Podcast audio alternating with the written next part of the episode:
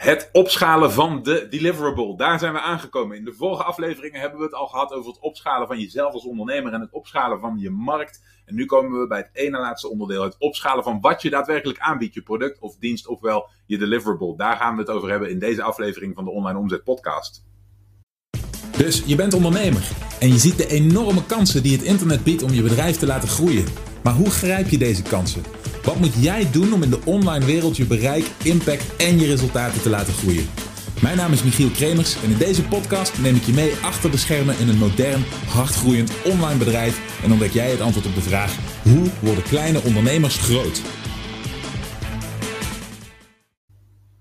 Hallo, mijn naam is Michiel Kremers en welkom bij weer een nieuwe aflevering van de Online Omzet Podcast. Zoals ik al zei, gaan we het hebben over deel 3 van het opschalen van je bedrijf, het opschalen van je deliverable. Oké, Ik heb daar zojuist een sessie over opgenomen met een aantal van mijn beste klanten en het is denk ik een hele goede geworden. Als jij op dit moment bezig bent met het uitbouwen van je online bedrijf en je merkt dat je tegen grenzen aanloopt bij het uitbouwen, bij het groeien, bij het opschalen, dan is deze sessie voor jou bedoeld. Ik hoop dat je er wat aan hebt. Laten we snel gaan kijken waar we de afgelopen periode mee bezig zijn geweest. En dat is het onderwerp scaling. Oké, het opschalen van je online bedrijf. En zoals jullie weten, hebben we verschillende aspecten van het bedrijf wat we op kunnen schalen. We zijn begonnen bij de ondernemer zelf, oké, als we een bedrijf willen uitbouwen en opschalen, dan zijn er uh, verschillende kanten van het bedrijf. En de ondernemer zelf, de hoofdondernemer, de initiatiefnemer, is de centrale spil, de belangrijkste drijfkracht, de spin in het web, de drijfveer die dit allemaal uiteindelijk laat gebeuren. Dus het is een logische conclusie dat wanneer je je bedrijf wil gaan opschalen, de ondernemer een van de eerste aspecten van het bedrijf is waar je naar gaat kijken, oké?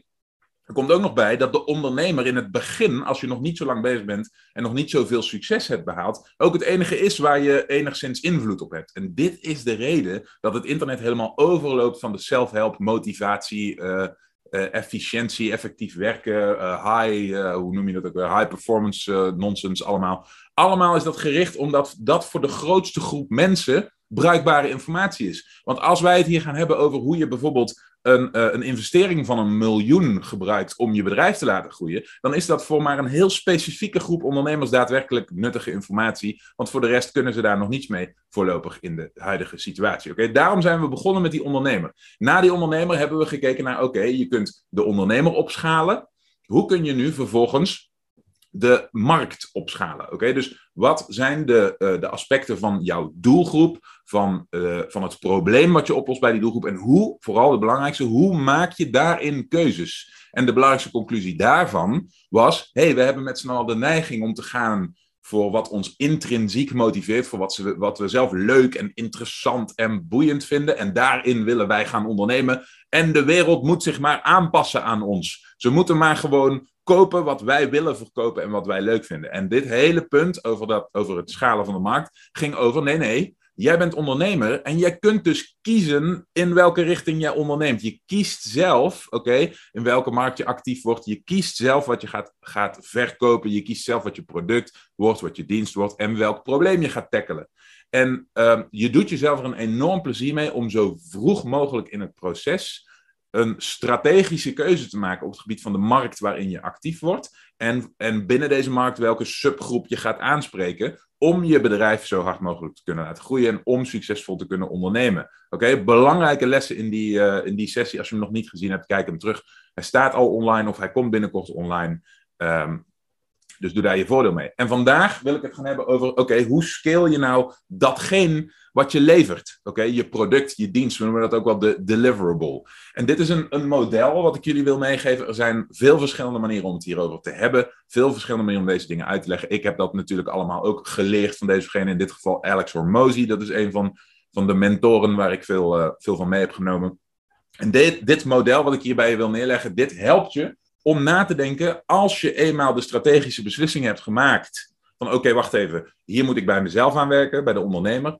Dit zijn de, de achterliggende keuzes waarom ik een bepaalde markt betreed. En nu moet ik gaan nadenken over, oké, wat ga ik nou precies aanbieden? En dan doet het, doe je er goed aan om deze dingen van tevoren in acht te nemen. Ik heb zelfs nieuwe whiteboard markers speciaal voor deze gelegenheid. Oké? Ik hoop dat jullie het een beetje kunnen horen als ik mij omdraai, want dan draai ik me weg van de microfoon.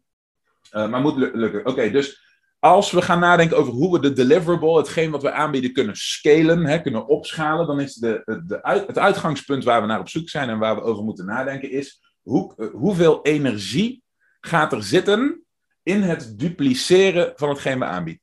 Oké, nou, dat klinkt een beetje wollig en een beetje vaag, maar het makkelijkste voorbeeld hiervan is waar jullie me altijd over horen: digitale producten versus fysieke producten. Oké, dus hoeveel moeite kost het als je, stel je verkoopt, laten we iets uh, als voorbeeld nemen, stel je verkoopt deze whiteboard markers. Oké, fysiek product.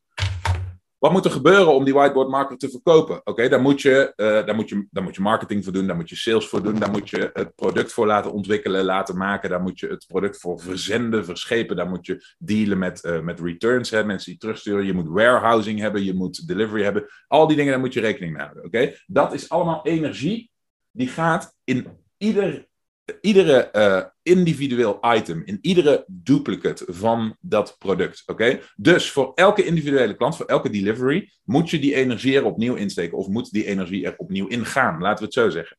Oké, als jij gaat kiezen wat je gaat verkopen, hè, bijvoorbeeld de keuze tussen fysiek of digitaal, oké, dan is dat een van de belangrijkste overwegingen. Nu vergelijken we dit met wat wij over het algemeen doen. Digitale cursus, e-book, pakken een e-book. Oké, Eén keer een e-book gemaakt blablabla.pdf. Netjes gedesigned door een designer, keurig in orde, geweldige informatie, helemaal top. Oké, hoe versturen we die naar de klant? Via e-mail. Hartstikke goed, digitaal. Oké, als je dit nou aan één klant verkoopt, dat, dat e-book, die pdf, hoeveel energie moet er dan daarna meer in om het aan twee klanten te verkopen? Of aan tien, of aan duizend? Nou, jullie weten het antwoord al, geen extra energie. Oké? Dus als we gaan nadenken over de deliverable die we gaan aanbieden aan onze markt, dan is de vraag die we ons stellen, het eindpunt waar we bij uit willen komen, is hoe kunnen we ervoor zorgen dat de hoeveelheid energie die gaat zitten in elk duplicaat, in, elk, in het servicen van elke klant, zo laag mogelijk blijft. Oké?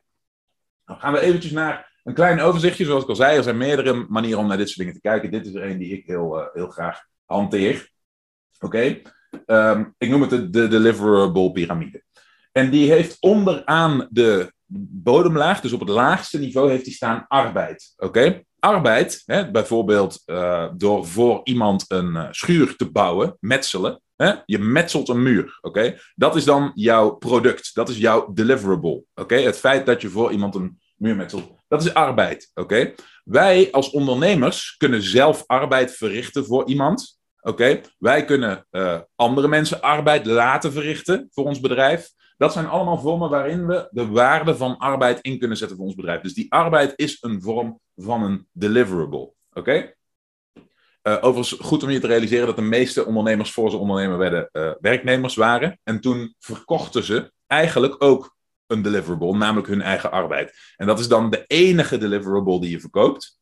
En daarom is dat altijd zo gelimiteerd. En daarom staan werknemers, als je kijkt naar uh, naar, naar, economisch succes staan werknemers altijd onderaan de, uh, de piramide. Altijd in alle vormen. Hoe goed betaald je ook bent als werknemer, je bent altijd op het laagste niveau van je respectievelijke markt, van je respectievelijke wereldje. Oké? Daarboven komt kapitaal. Oké? Als je naast arbeid, als je de, de stap maakt naar kapitaal, dan betekent dat dat je geldwerk kunt laten doen. Oké? Dus geld vervangt eigenlijk arbeid. Geld zorgt ervoor dat dingen gebeuren, dat er verandering optreedt, dat er iets gerealiseerd wordt. Oké? Geld is eigenlijk verwisselbaar en dat is dan je deliverable. Dus een heel goed voorbeeld hiervan, een bank. Oké? Een bank heeft als deliverable geld. Oké? Het lenen van geld creëert weer meer geld, want daarvoor wordt weer betaald. Oké? Dus dat is een tweede. Die hebben uh, um, het uh, tweede punt hierbij, wat even, eventjes erg belangrijk is, we kunnen mensen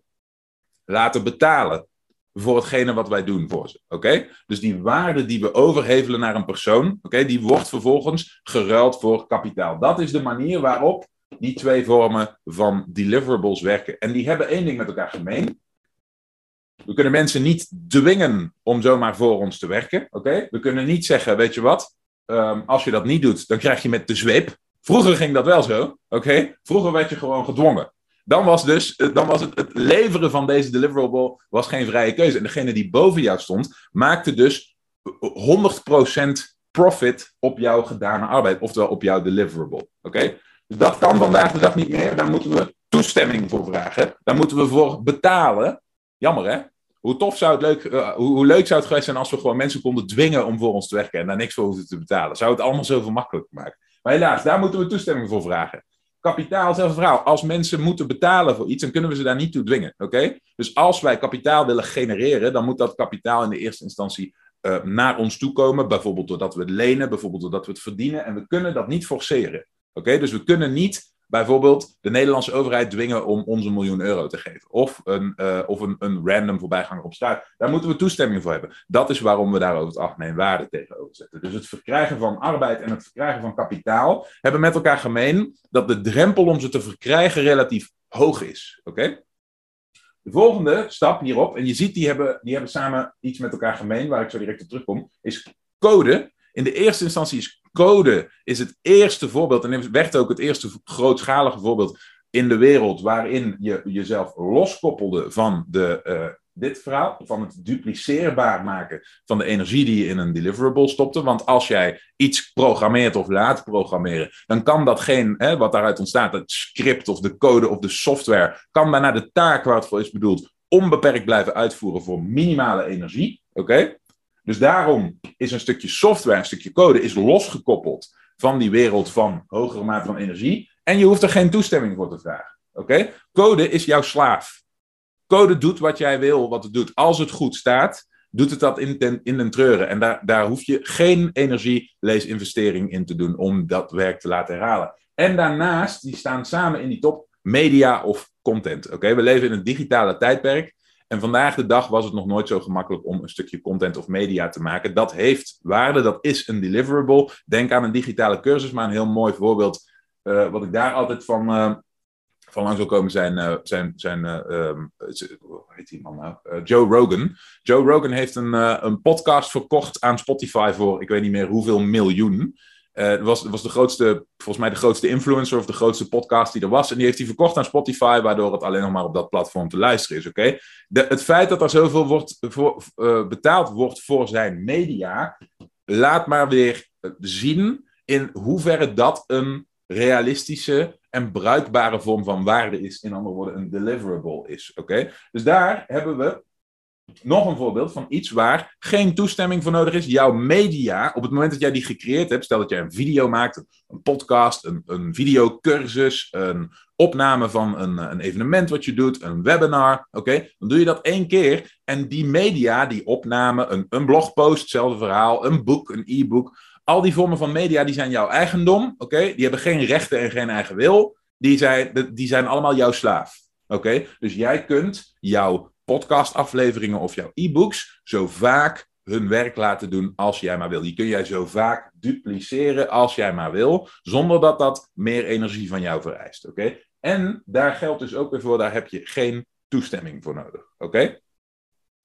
Wat trumpt dit nou? Ik vind Trump altijd een beetje een raar woord, maar ik weet nooit hoe je, hoe je dat in het Nederlands zegt. Um, overstijgt dit nu? Wat overstijgt deze voorbeelden nu. Oké? We begonnen onderaan bij arbeid. We zagen al heel snel hoe gelimiteerd arbeid is. Ja, als individu dan, hè, als je alleen je eigen arbeid kunt verkopen. Dus je doel is dan niet je eigen arbeid verkopen, maar de arbeid van anderen leveragen, inzetten. Kapitaal, leveragen, inzetten. Dus een hoger niveau dan arbeid inzetten. Code, software, leveragen, inzetten. Dus een hoger niveau dan arbeid of kapitaal inzetten. Je hebt er geen toestemming voor nodig. Media, content inzetten. Leverage. Een hoger niveau dan kapitaal en arbeid. Want je hebt er geen toestemming voor nodig. Wat overstijgt dit nu? De combinatie. Als jij het voor elkaar krijgt om in jouw onderneming andermans arbeid te leveragen, dus de uren van personeel te leveragen, zonder dat het jou extra energie kost, zonder dat het jouw bedrijf extra energie kost, omdat het goed gemanaged is en in processen loopt. Als jij kapitaal beschikbaar hebt, omdat jouw bedrijf flink in de plus staat of een goed, goede kredietlijn heeft, waardoor jij bij alles wat je bedenkt, wat de output van jouw bedrijf verhoogt, er, een ton tegenaan kunt gooien, of twee, of, of, of een kwart miljoen. Oké? Als jij software hebt die ervoor zorgt dat jouw output, jouw deliverable, oké, schaalbaarder wordt. Dat meer mensen dat kunnen gebruiken. En als je ook nog media of content toevoegt aan die lagen, dan kom je op het hoogste niveau.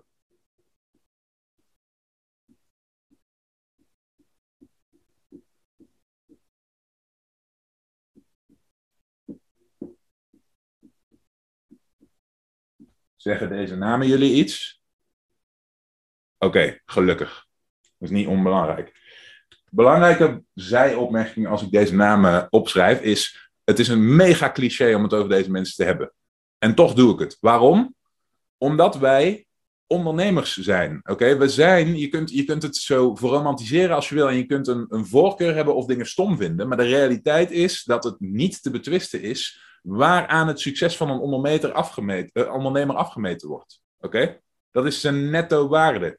Oké, het enige bestaansrecht wat je hebt als bedrijf is betaald worden. Als je niet betaald wordt, is je bedrijf weg. Oké, je kunt niet ondernemen als je niet betaald wordt. Deze mannen worden het allermeest betaald van de planeet. Dus we moeten het per definitie over deze mensen hebben, want ze doen wat wij moeten leren op het allerhoogste niveau goed. Daarom zet ik ze hierbij. Dus even een kleine disclaimer voor mijn cliché gedrag hier. Dat is niet voor niks. En het gaat niet voor niks de hele tijd over dit soort mensen. Warren Buffett hoort er ook nog wel in thuis. Bill Gates hoort er ook nog wel in thuis. Er zijn nog wel meer mensen die hierin thuis worden. Het gaat niet voor niets altijd over die mensen. Naast dat iedereen droomt van wat zij wel niet aan, aan geld kunnen besteden voor hun fantasietjes. Is de echte les, want daar gaat het eigenlijk niet om. Maar de echte les is, wat doen zij goed op dit niveau?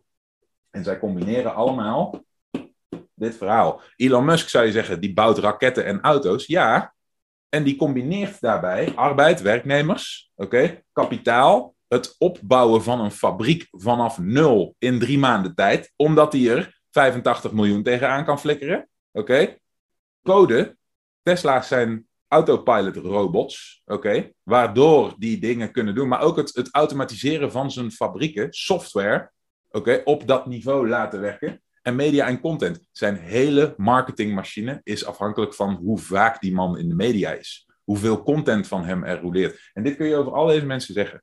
Geldt voor hen allemaal. Oké? Dat is de overtreffende trap hierbij. Oké, als je nou gaat nadenken over je deliverable, over wat je daadwerkelijk aanbiedt. De keuzes die je dan moet maken, die moet je baseren op de vraag: wat werkt er voor jou en hoe?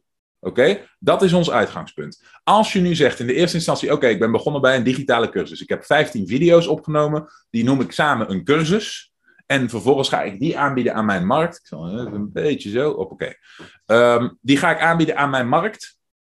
En daar betalen ze me voor. En nu is de vraag geworden: oké, hoe schaal ik mijn bedrijf op? Dus kom ik bij het onderwerp scaling the deliverable. Hoe schaal ik mijn deliverable op? Oké, dan, dan is dus de vraag: wat is er voor mij aan het werken en hoe? En wat heeft men daarvoor over? Wat voor een waarde heeft dat voor mijn doelgroep vervolgens? En dan kun je gaan nadenken over hoe je dat kunt uitbreiden. Over hoe je daar waarde aan kunt toevoegen. Over hoe je dat kunt uitbouwen. Er zijn ongelooflijk veel voorbeelden hiervan. Ik heb er een paar opgeschreven. De eerste en de meest voor de hand liggende is de vorm van delivery. Oké? Dus stel dat jij op dit moment oké, alleen een digitale cursus hebt. Je kunt alleen video's kijken. Dan kun je je deliverable uitbouwen door daar bijvoorbeeld een textuele vorm aan toe te voegen. Wat als je naast jouw 15 video's ook nog een handboek ontwikkelde? Oké?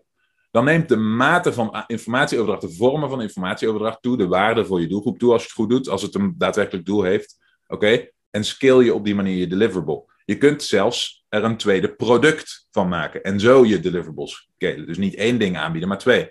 Een, andere, een ander voorbeeld van de vorm van de delivery is bijvoorbeeld, nu zou het kunnen dat je uh, dat je het puur met opnames doet, 15 video's. Maar wat nou als je daar live uh, sessies aan toevoegt, zoals wij nu een live sessie doen, wat onderdeel is van een digitaal product, oké? Dat is een simpele vorm van het uitbouwen van je deliverables, oké?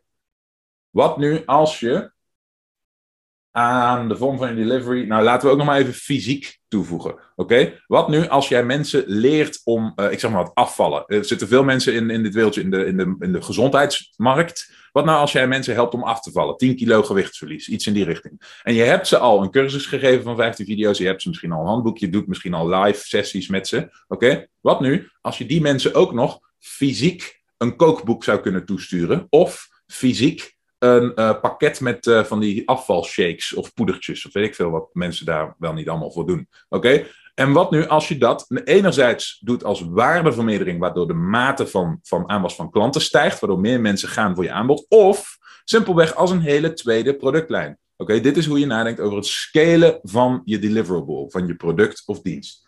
Uh, volgende voorbeeld is diverse media.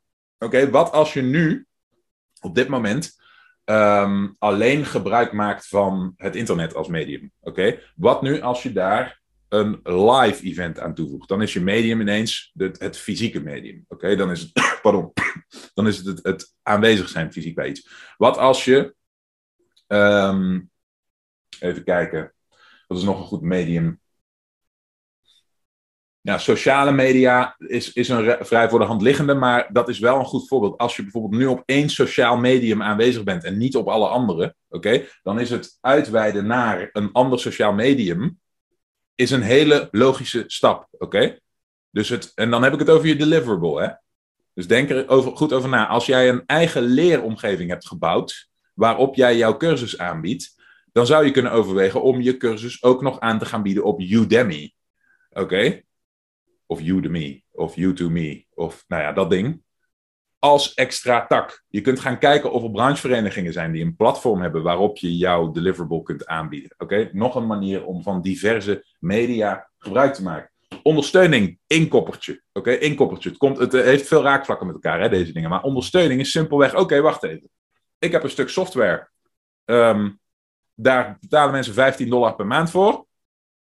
Maar wat nu als ik zeg, hey, dat is 15 dollar per maand, maar dan krijg je helemaal niks. Dan krijg je een account bij mijn online tooltje en verder zoek je het maar uit. Maar je kunt ook 25 dollar per maand betalen. En dan komt er in jouw account zo'n klein pop-up chatboxje. En er zit gewoon een personeelslid van mij heel de dag in die chatbox. Dus als je dan een probleem hebt, kun je hem altijd een vraag stellen. Oké? Dat is een hele simpele manier van ondersteuning toevoegen als deliverable. En je hoort, ik koppel dit ook weer meteen aan de waarde en de prijs, hè, logischerwijs. Maar dit is hoe je die deliverables scaled. Oké? Wat nu als je uh, naast dat je. Uh, naast dat je die, die, uh, die chatpersoon inschakelt, wat nou als je ook nog vier keer per jaar een get-together organiseert, waarbij, um, waarbij, waarbij mijn team of mijn software developers jou laten zien hoe je mijn tooltje, mijn software in kunt zetten om het maximaal haalbare doel te bereiken. Dus stel, ik uh, houd het even bij die afvallenmarkt. Hè. Stel, je, je hebt een app op je telefoon waar iedereen zijn uh, nutriënten bijhoudt en zijn, zijn, zijn macronutriënten en al die nonsens. En zijn calorieën en wat hij eet en al dat soort dingen. Oké, dat is dan mijn software, dat is die app.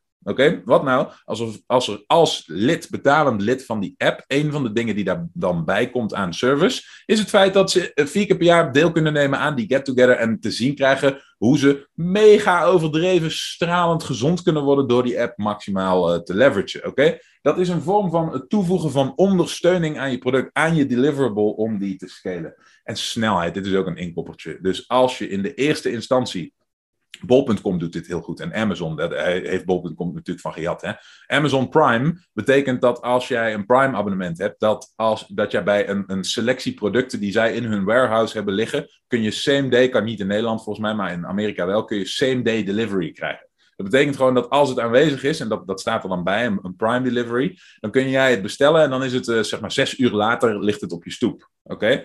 Um, dat is een, een, uh, een, een, een een, uh, deliverable optimalisatie gebaseerd op snelheid. Maar dat kan bijvoorbeeld ook gaan over, hey, um, stel jij, um, ik, stel ik ben jouw, uh, nou laten we zeggen, ik ben je coach op het gebied van mentale gezondheid. Stel ik ben jouw uh, je psycholoog of zo en je verkeert in, in distress, je hebt het moeilijk en zwaar en je hebt bij mij een coachingsprogramma afgenomen om je te helpen er bovenop te komen. Ik zeg maar wat, iets in die richting. Hè? Oké, dan is een vorm van snelheid, is hey, je kunt, je kunt dat basiscoachingpakket uh, afnemen, maar we kunnen daar een deliverable optimalisatie op toevoegen in de vorm van snelheid, waarbij je zegt, ja, ik ben één keer per week bereikbaar voor jou. Eén keer per week ben ik beschikbaar gedurende een uur. Maar we kunnen die deliverable uitbouwen met een hotline. Waarbij je op de momenten dat je je, dat je, je particularly slecht voelt, mij uh, kunt bereiken op een of andere manier. Oké? Dus meteen tien keer zo duur. Natuurlijk. Waarom? Omdat dit hele verhaal, toestemming, waarde, de hele verhouding verandert dan. De hoeveelheid energie voor het dupliceren neemt enorm toe. Maar als er vraag naar is en men heeft het ervoor over en je kunt de waarde die ervoor betaald wordt in geld, kapitaal, dusdanig veel hoger maken dat het het waard wordt. En helemaal als je dan ook nog een andere coach hè, kunt inkopen, arbeid kunt leveragen hiervoor, dan is het het zeer zeker waard. Dus dit is nog een voorbeeld van hoe je die deliverable kunt scalen.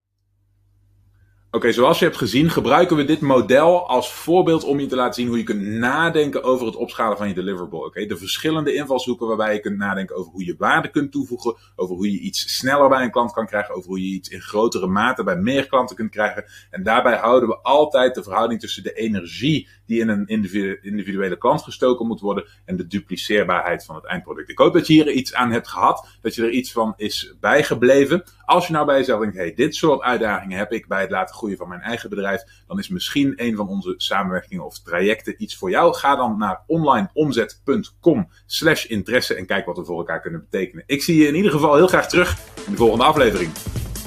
Bedankt voor het luisteren. Heb je iets aan deze aflevering gehad of heb je een vraag? Laat het me weten via de comments. En vergeet niet te abonneren. Dan blijf je op de hoogte van alle tips en strategieën waarmee jij als moderne ondernemer groot kunt worden. Voor een overzicht van alle afleveringen ga je naar onlineomzet.com/podcast.